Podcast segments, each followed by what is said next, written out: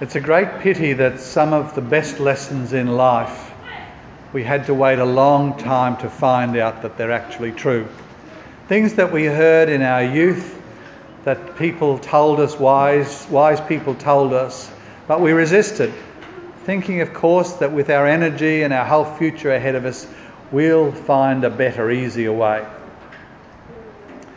One of those lessons came home to me very clearly when in 1973, I got a holiday job during Christmas working at uh, Coles Supermarket in Queen Street in the city. Doesn't exist anymore, like a lot of things don't exist now that were in 1973. But uh, on my very second paycheck, after I'd finished on a Saturday morning working, with the whole of the money I'd received, which was in cash back then, I walked straight next door to David Jones and blew the whole lot on one pair of Calvin Klein jeans. Now, you may not believe this, but I look good. Something about the Calvin Klein sign on the back of the jeans made people notice me. And I was doing fairly well with them. Money well spent, says I. And I decided that uh, my family needed to see not just the purchase, but the new me, the new person who had emerged because of Calvin Klein. So I was parading around showing these to my family, and my rather crusty, grazier father looked at them and said, and this is, as far as I can remember, a direct quote because it uh, made a huge difference to me at the time. I said, Dad, what do you think of these? And he said, They'll be bloody useless riding a horse because those studs on the back will scratch the saddle. These were never going to be ever near a horse.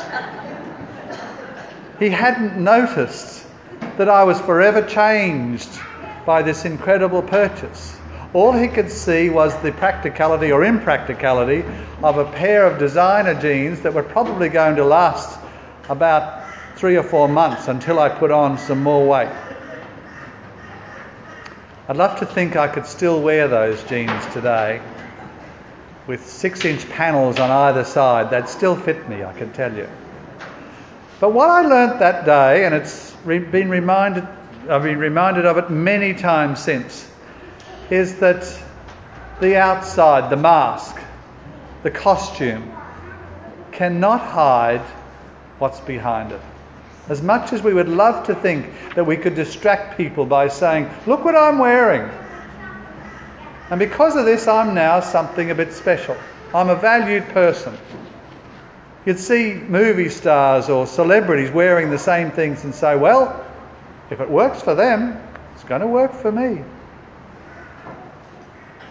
Way back then, even until this very day, the label world, the Nikes of the world, the Apple, the Mercedes, seem to have blinded people to thinking that because I have them and because people can see them, they will notice something different about me.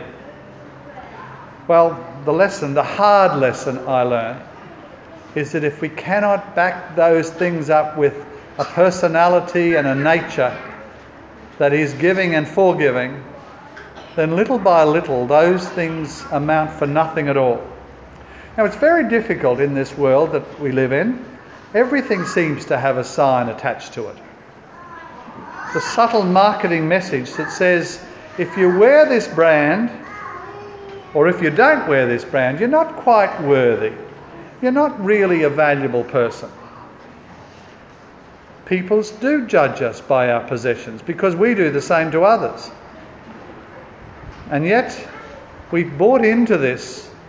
We bought into the fact that fame and notoriety will come to us simply because somebody that we've never met fools us into thinking we're different because of their product. Now, I know that Apple and Mercedes didn't exist in the time of Jesus. But what Jesus knew and was predicting for his disciples is that they were going to feel as though they were a bit special, a bit important. If they wore something that made people notice them, or if they had a position that made people think, well, gee, those people must be important. Maybe he was getting them ready for the fact that they weren't to walk around saying, I knew Jesus. He appointed me, I'm a disciple, I was an apostle, I was close. So what I'm going to say makes a difference. What he wanted his disciples to know, and we are his disciples, is that there's nothing you can wear, nothing you can drive, nothing you could eat or drink, nothing you can listen to that's going to make God love you any more than he does now. Now remember that. You've got to hold on to that. That's a really important thing. There's nothing you can do or say that can make God love you anymore. Mind you, there are things that we can do and say that can make people love us, respect us, and listen to us more. Not by what we say or what we wear, but what we do. We will be judged by what we do.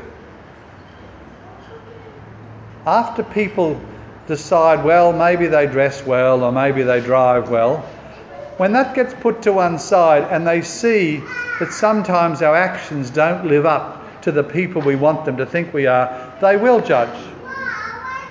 It's not a good thing for them to do, but that's the world we live in.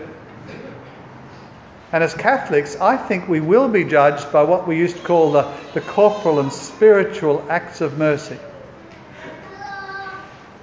The ways that we reach out to people. Ask yourself do I really have an inner worth? Will people see anything about my faith by seeing my actions? Can I truthfully say that I'm a person who reached out when I saw somebody in need, when somebody seemed to be hungry or doing it tough? Am I one of those people who wear wore as my label the fact that I do what I say I'm going to do? I'm a person who can be trusted. I'm a person of my word. Can I really say that in some way in the past few days I've shown people acts of love and sacrifice for them? That's what will make people see us as important. That's what will give us value in the eyes of the world. God knows that we're capable of them. We just have to put that capability into action. It's really what gives us worth in this world.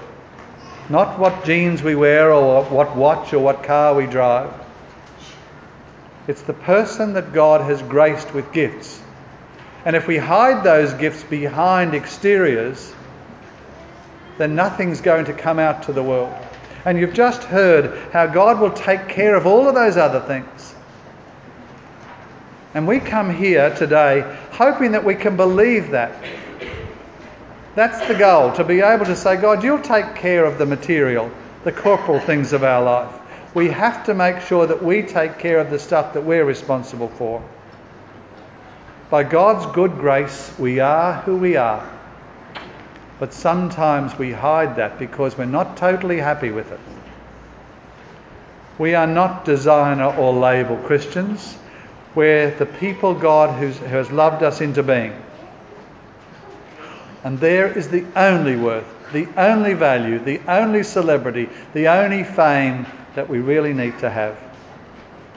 In God's eyes, to have done something real and of value with what He's given us.